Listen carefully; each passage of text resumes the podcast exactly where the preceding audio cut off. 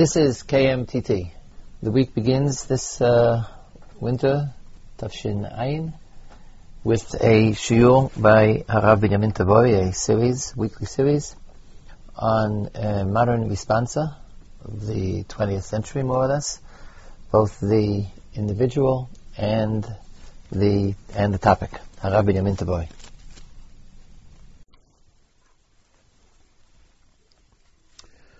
Reb David Tzvi Hoffman is mostly known as a scholar of Tanakh, Chumash in particular, and one who dealt uh, with biblical criticism, defending our Tanakh.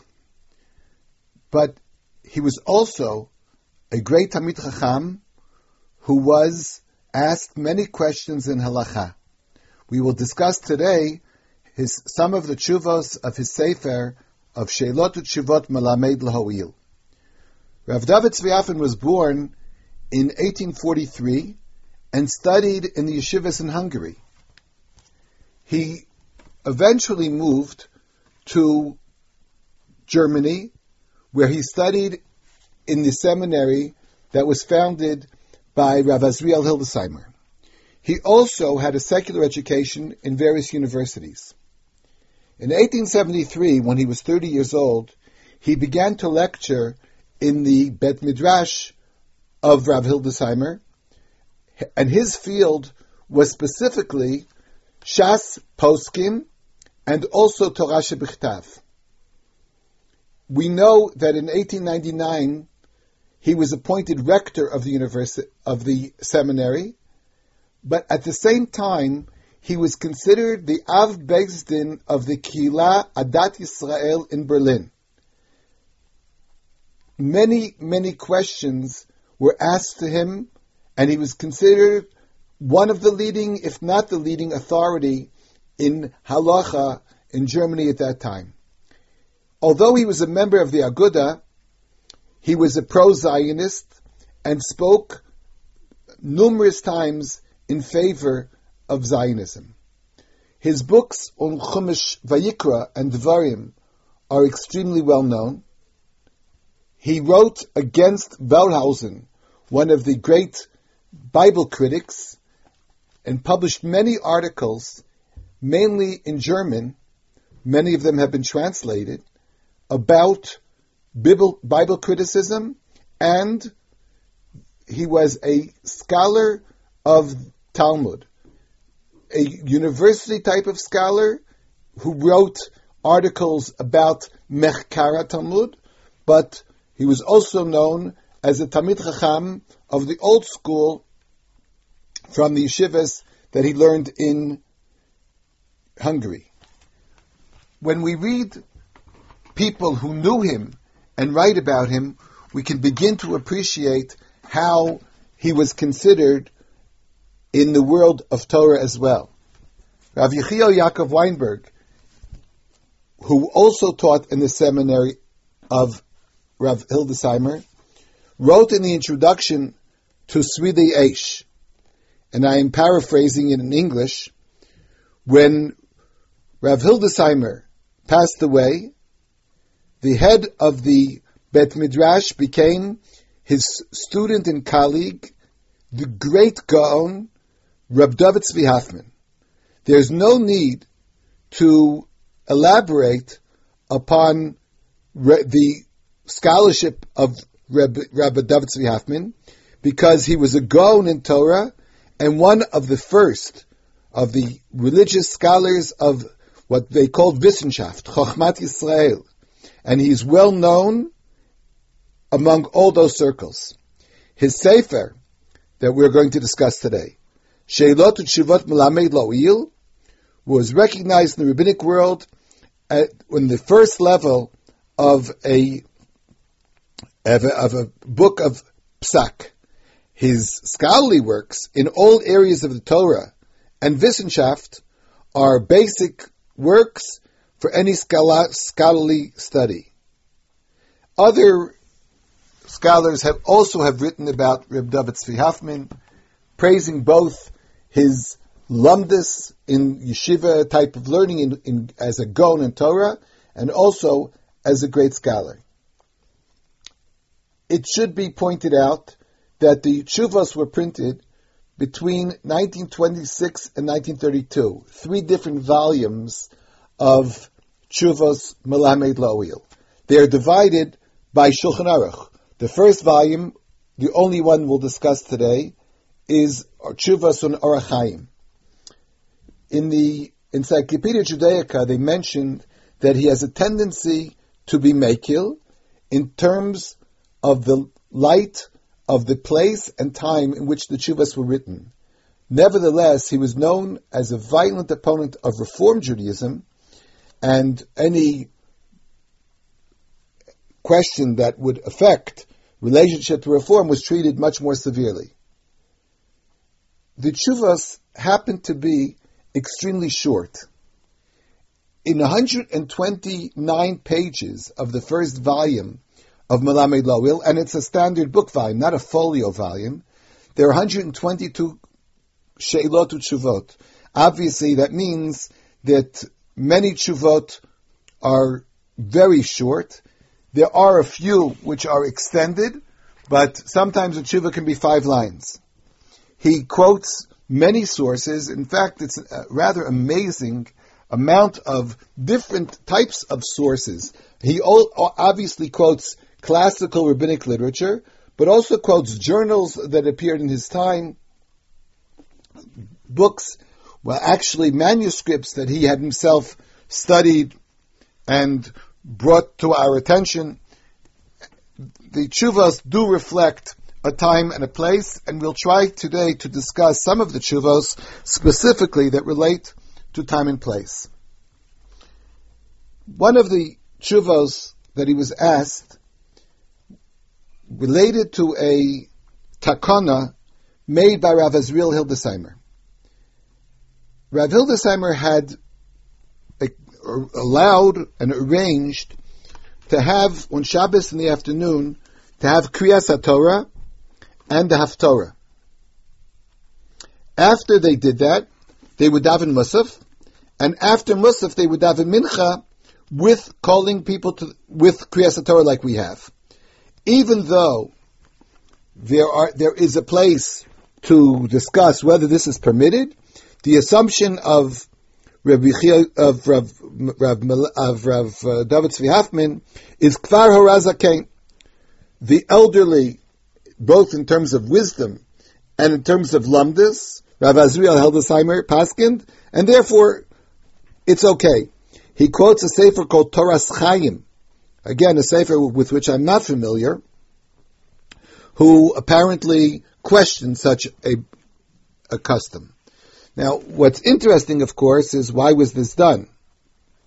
Why did they make such a takana? And in Germany, in those days, and we don't have the exact date of this tshuva, but we do know that tshuva was printed in 1924. So it's well before Nazi Germany. But nevertheless, there was an edict, a law in Germany that school must be attended on Shabbat, on Saturday as well. And the students had to come to the school.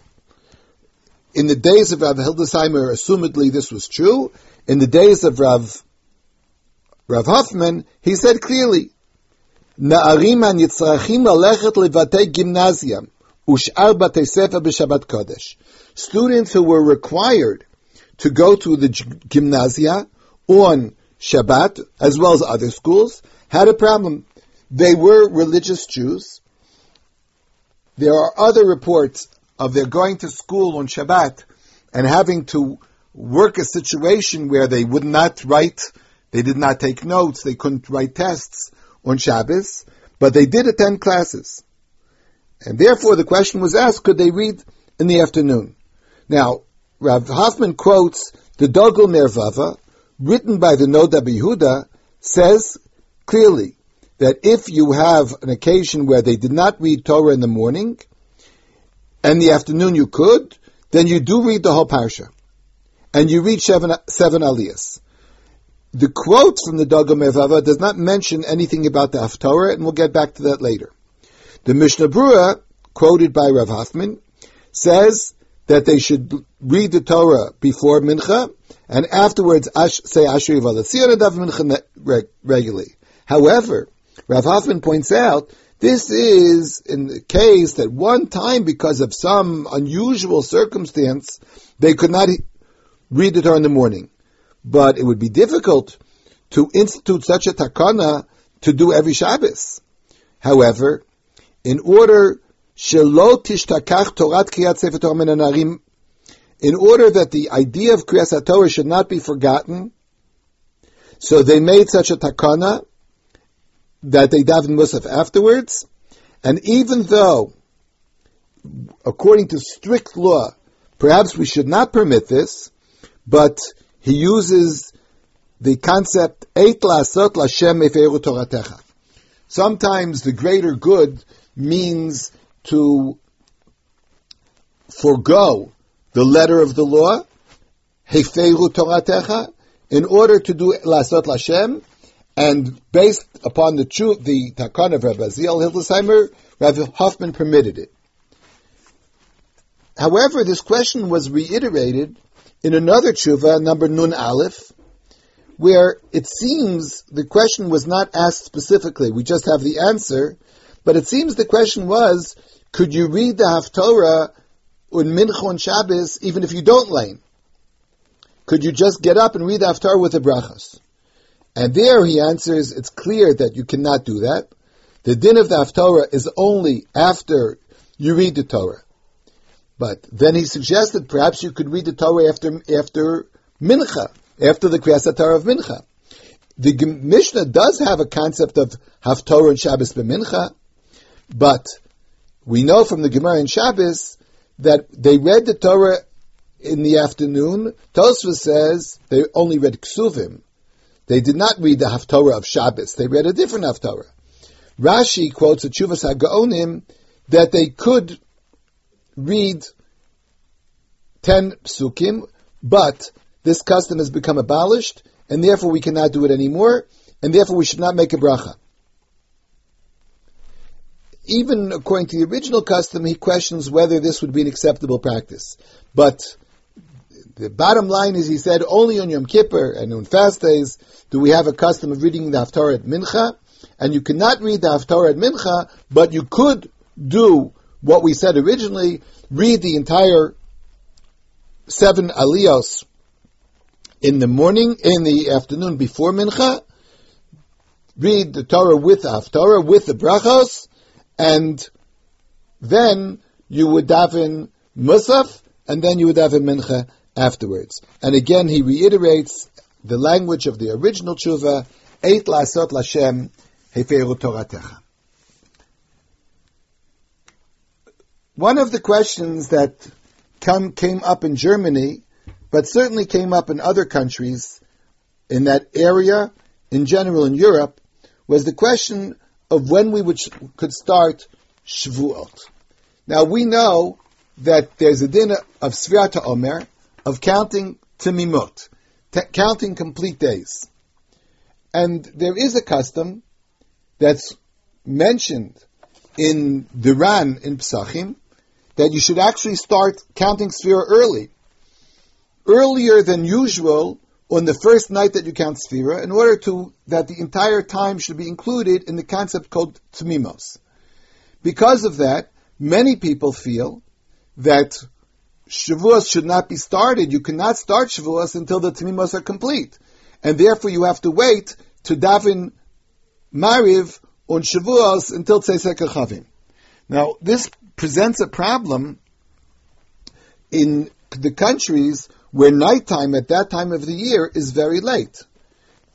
In the Tshuva, number Kuf Yud Kuf Chet of the Melamed Lawil, he mentions that Shkia or actually Ben Ashmashals would be approximately 9.20 at night. Now, if you consider that today, in many of the uh, European countries, we would have a daylight savings time, so that would mean that you could not have a until 10.20. In fact, I spent a year in England a few years ago, and the shul in which I davened, they really did daven Mariv at 10.20, which creates major problems because you don't get home from shul, let's say, until 11 o'clock if you daven quickly. And then you, the children, uh, to, it's very difficult to keep them up to eat Sudas Yantif together to your Kiddush, have Sudas Yantif together, and then, let's say you finish your meal by 12, 12.30, so that's when the Mishmar of the night of Shavuos would, would start, and in some of those countries, the morning would begin, let's say, 2.33. The whole Mishmar comes out to be two hours, two and a half hours, till you start davening Shachris, which is exactly what happened uh, when, uh, in my case when I was in London. So the question was asked from a Rav Elchanan Gumpertz of the community of Hamburg, and he asked that it is true that Taz the Magen Avram said you should wait to daven Mariv till Tzeisik Chavim, at least you wait with Kiddush till Tzeisik Chavim. So he said, but since we, we, we don't do exactly of the Ran, do we have to do what they say about the end of Sfira, something that's not mentioned in the Gemara? And Rabbi Hoffman answered that the question who, the person who asked the question actually had the same intention as Rabbi Yaakov Emden in his Sefer, Maruk In that Sefer, he does say that early you should, the first night of Sfira, you should count Sfira early to make it Tmimos. But at the end of Sfira, in his Siddur, the Rabbi Yaakov Emden Siddur called Beis Yaakov, he said it's only a rather weak diuk of Achronim. And even for the people that really want to take that into consideration, they should wait with a meal till Seisik Chavim. But when they daven Mariv, they could daven early, Lahosif Meichol Kodesh, for Tosefes Yantif. And then Rabbi Hoffman attempts to explain what's the difference between the beginning of Sfira and the end of Sfira. And he adds a very interesting idea. I think it's a, an easily debated idea, but he argues that the days of Sfira have a certain type of Kedusha. We know the Ramban in Chumash quotes, quoted by Rav Hoffman, says that Sfira in a sense is like Cholamoid between Pesach and Shavuos. Since it has Kedusha, so you should add to the Kedusha of Sfira by counting early the first night. After all, the first night is already not a day of Kedusha, while it is Chol but not a Kedusha of Yom Tov, and we want to add the Kedusha of Sfira so we can begin it a little bit early. But at the end, Rav Hoffman argues if you do daven Mariv early, so you accept Yantif before, so it is still within the concept of the 49th day, although you've davened Mariv, and somehow you've added Kedusha to the day of Sfira. His assumption is that somehow the day of Sfira continues even though you've davened Mariv. And therefore, he says it would be acceptable to daven Mariv early.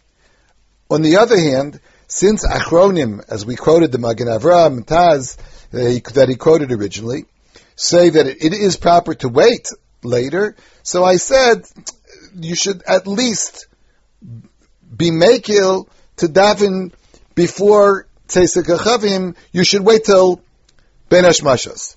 After all, Sfira today is the Rabbanan, and we say Savik Rabbanan Lakula. Therefore, Ben Hashmashas would be considered nighttime. Of course, he didn't mention that there is a tremendous machlokas about this point. The Rambam thinks Sfira today is the Araisa.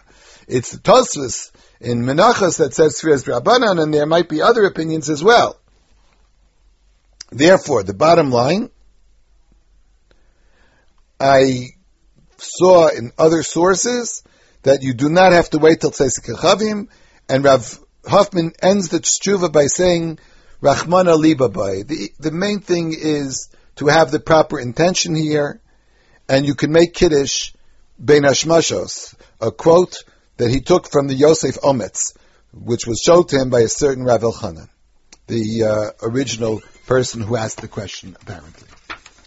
A third issue that I'd like to mention, also because the question really should be a question that was asked in the time uh, hundreds of years ago and somehow became popular only when transportation and travel became much more rampant, which was already asked in Germany in those years.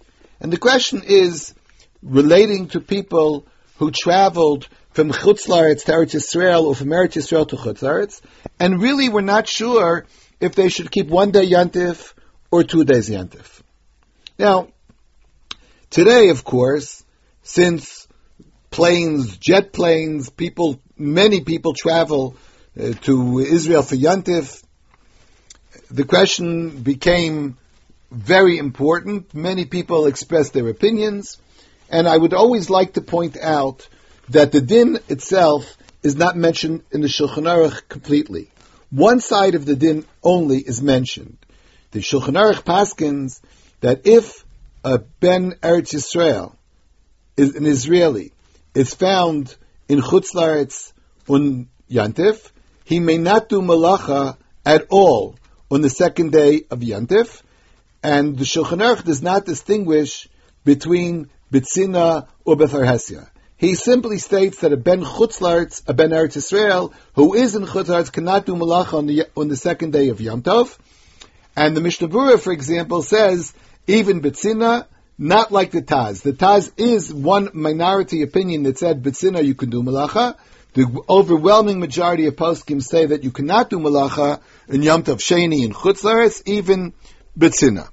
But the Shulchan Aruch did not say how you daven, and the Shulchan Aruch did not relate to the other case where the person in Chutz comes to Eretz Yisrael, how he should deport himself. Rav Hoffman was asked about this, and he said, since there is a, contra- a controversy about how you, what you should do, so therefore he has the suggestion of being machmir, which is today what is called the day and a half. Some people think a day and a half means at, at the afternoon, in the morning you have to keep yantif, in the afternoon you don't have to keep yantif. Of course, that's a joke. It means that you're machmir to keep in the chumras of yantif and the chumras of weekdays.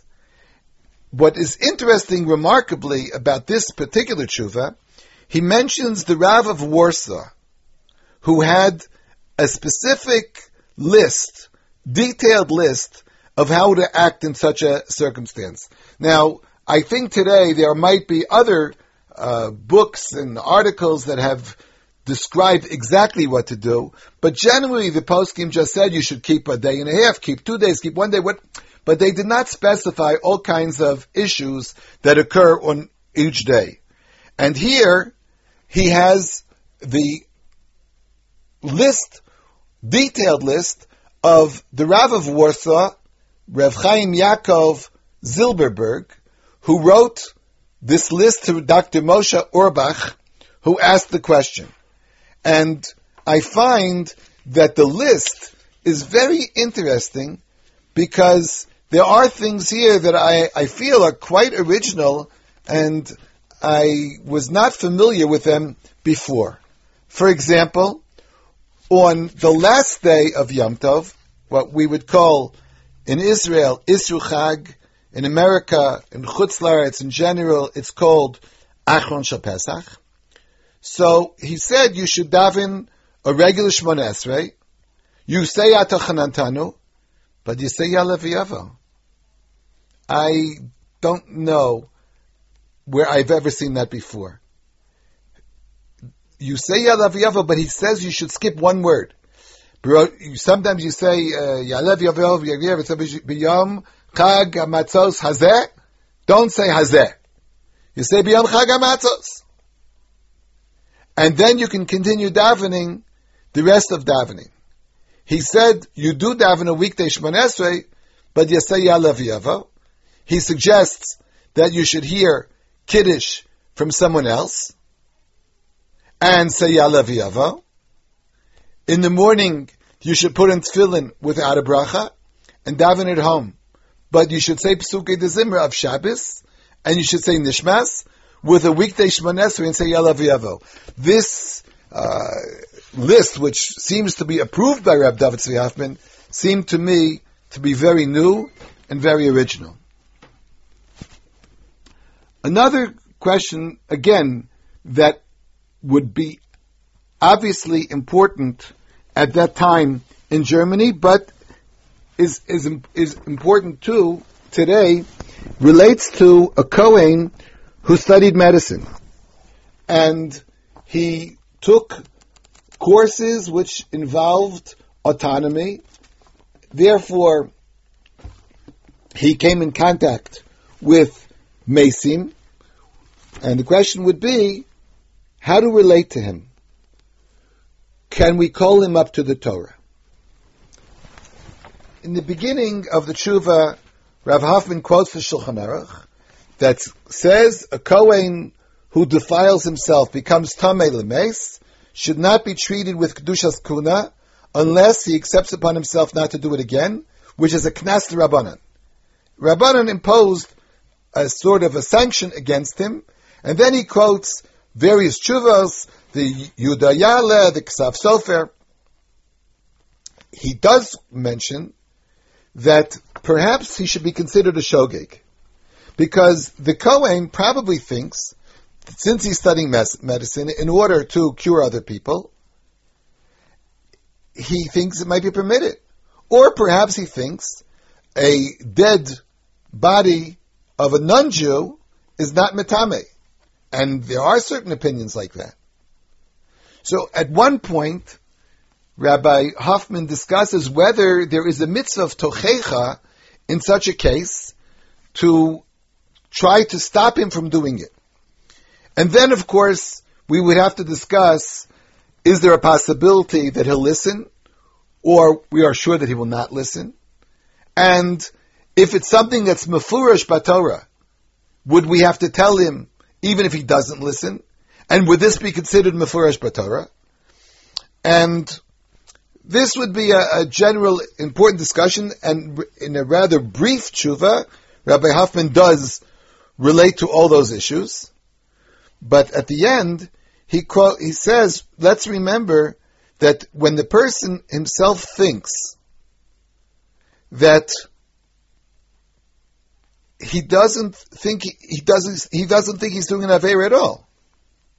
It's not that he does an avera, but maybe he'll stop, maybe he doesn't stop. He thinks it's not an avera. And then Rabbi Hoffman points out,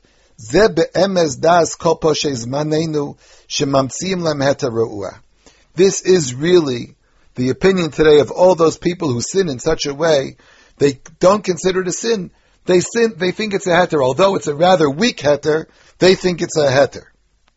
So therefore, the question of tochecha, of rebuke, would not apply, according to his reasoning, but the question would only be if you should call him to the Torah. So he says, since it's only a shogeg, maybe we could call him to the Torah. If he knows that it's usr, then we should not call him to the Torah, because then we would be supporting him. the bottom line is it would be best not to call him to the Torah, but it would be better to, in a case where the Gabbai would call him to the Torah, it's better just to be quiet, rely on the fact that he's a shogeg, and allow him to be called to the Torah. The last question that we'll deal with briefly today is one that we've seen in other chuvos, very, very rampant question almost to every serious posek of the 20th century is how to relate to a person who's Mechal Shabbos in our generation. The question was asked specifically that the person who davens for the Amud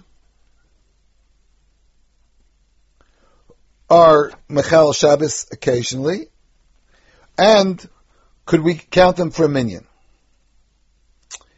And he points out that the custom was that you should that you do count them to a minyan, even though, according to the letter of the law, it would seem that you are not allowed to count them for a minyan.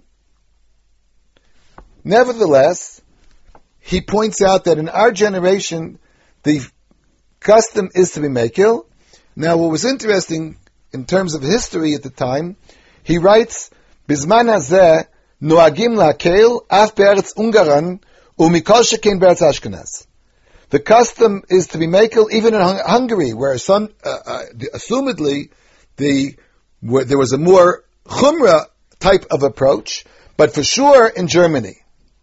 And one time, Rabbi Hoffman pointed out, he remembered a, a, a case where a person who kept his store open on Shabbos and was a member of the community of the Kala Das Israel, and he davened on, before the Amud in Shul. The Gabbai then spoke to him very politely and nicely and asked him not to daven. So what he, because the community was not happy with it, and therefore the person went to a different shul, to a shul called Chevrat Shas, and even though the Gabbai there was also very frum, they allowed him to daven for the Amud. When I asked the Gabbai why he didn't stop him, he said, this is the minhag in our shul for many, many years. We don't stop people from davening. And there must be good reasons for it. And he, of course, he quotes the tshuva of the Rabbi Yaakov Ettlinger, that today, in our generation, we might not have any real concept of the Mechal Shabbos, they might all be considered Tinok Shenishba. But Rav Hoffman argues one more comment, also issuing a time that relates, a, a statement relating to the time. He said, let's remember that in America today, they're all Tinok Shenishba. Now this Rav David Zvi who lived in Germany, uh, assumed in America, I guess in the 20s, 30s, that they're all Tinok Shenishba. Then he gave another argument, perhaps an original argument, that he says Bechal Shabbos Farhesia is a person who's Poresh Min Hatzibur. He separated himself from the community of people Mechal Shabbos. That's only when the community as a whole does keep Shabbos. But when most of the people don't keep Shabbos, in fact, the few individuals who consider who, who do keep Shabbos are considered charedim, they're considered prushim, muvdalim, and the regular people are the norm. He says perhaps they're not even Mechal Shabbos at all. That's an unusual new argument. The bottom line, Rav Hoffman says, is you should try to go to a different shul without shaming people, without disgracing people, and not rely on the heter.